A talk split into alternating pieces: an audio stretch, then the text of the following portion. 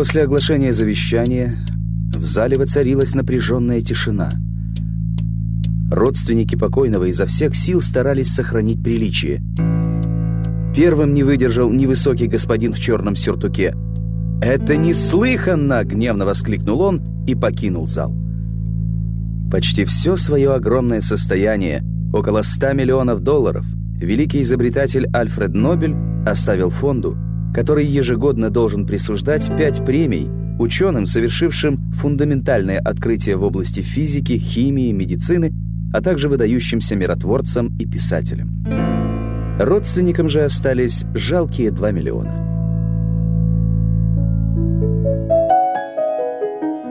Альфред Нобель занимался химией и оптикой, биологией и медициной, литературой и механикой, но вошел в историю как создатель динамита.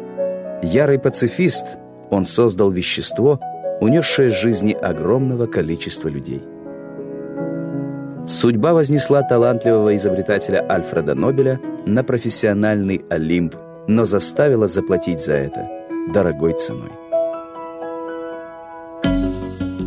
Альфред Бернхард Нобель родился 21 октября 1833 года в Стокгольме.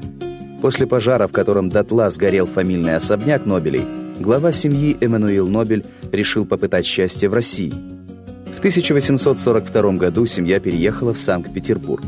Со временем Нобель-старший построил здесь завод, выпускавший шпалы, ружья, мины и даже паровые двигатели – Дело оказалось весьма прибыльным, и он смог осуществить свою мечту – дать детям блестящее образование. Альфред любил физику и химию, знал пять языков, увлекался литературой и одно время даже сам писал стихи и пьесы.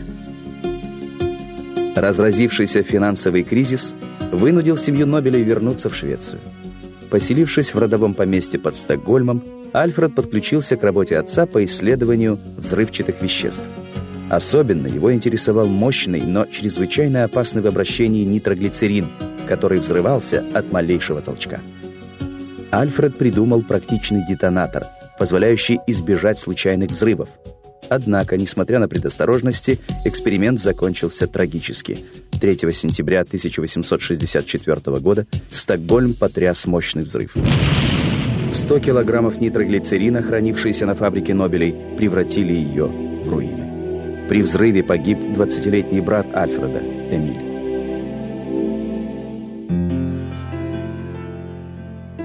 Однако трагедия не заставила Альфреда отказаться от экспериментов.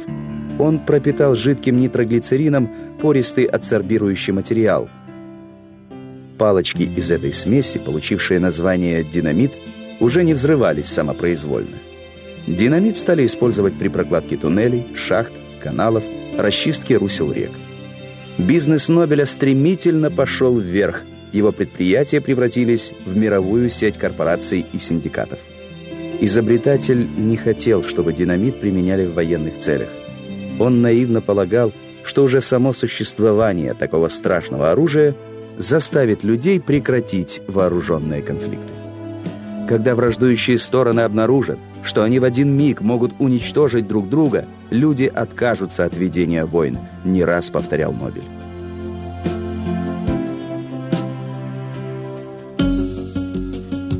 Издатели долго упрашивали Альфреда Нобеля написать свою биографию. Однако он считал эту затею глупой и никому не нужной. «Это удел знаменитых убийц и актеров», — говорил Нобель. «У меня не хватает времени на работу. А, впрочем, можете публиковать. Вот моя биография. Нобель — бедное полуживое существо. Достоинство — держит ногти в чистоте и никому не бывает в тягость. Недостатки — отсутствие семьи, великое терпение, слабое здоровье, но хороший аппетит. Величайший грех — отсутствие любви к богатству. Разве этого недостаточно для смертного?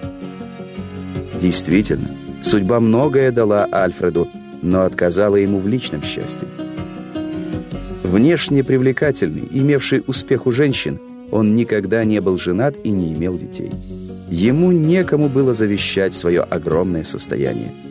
Уже на седьмом десятке лет Нобель увлекся 20-летней цветочницей Софи Гесс, из которой он, подобно Пигмалиону, решил создать женщину своей мечты. Но Софи была ленива. и не хотела заниматься с нанятыми для нее учителями. Зато ей нравилось называть себя «Мадам Нобель» и тратить деньги богатого любовника.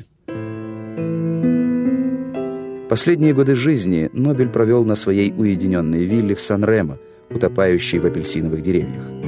Его и без того слабое здоровье все ухудшалось. Появились боли в сердце и бессонница. К тому же он долгие годы страдал фобией, его мучил страх быть погребенным заживо. Это состояние развелось у Нобеля после того, как дядя рассказал ему историю о русском писателе Гоголе, которого якобы похоронили в состоянии летаргического сна. Когда врачи обнаружили у Нобеля грудную жабу, он постарался закончить все свои дела и составил завещание, по которому большая часть состояния предназначалась для создания фонда Нобеля. 10 декабря 1896 года Альфред Нобель скончался.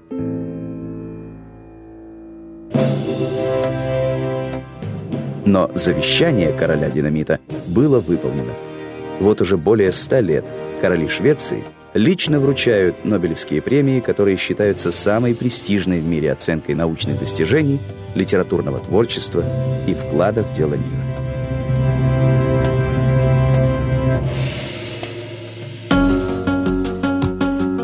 Аудиожурнал.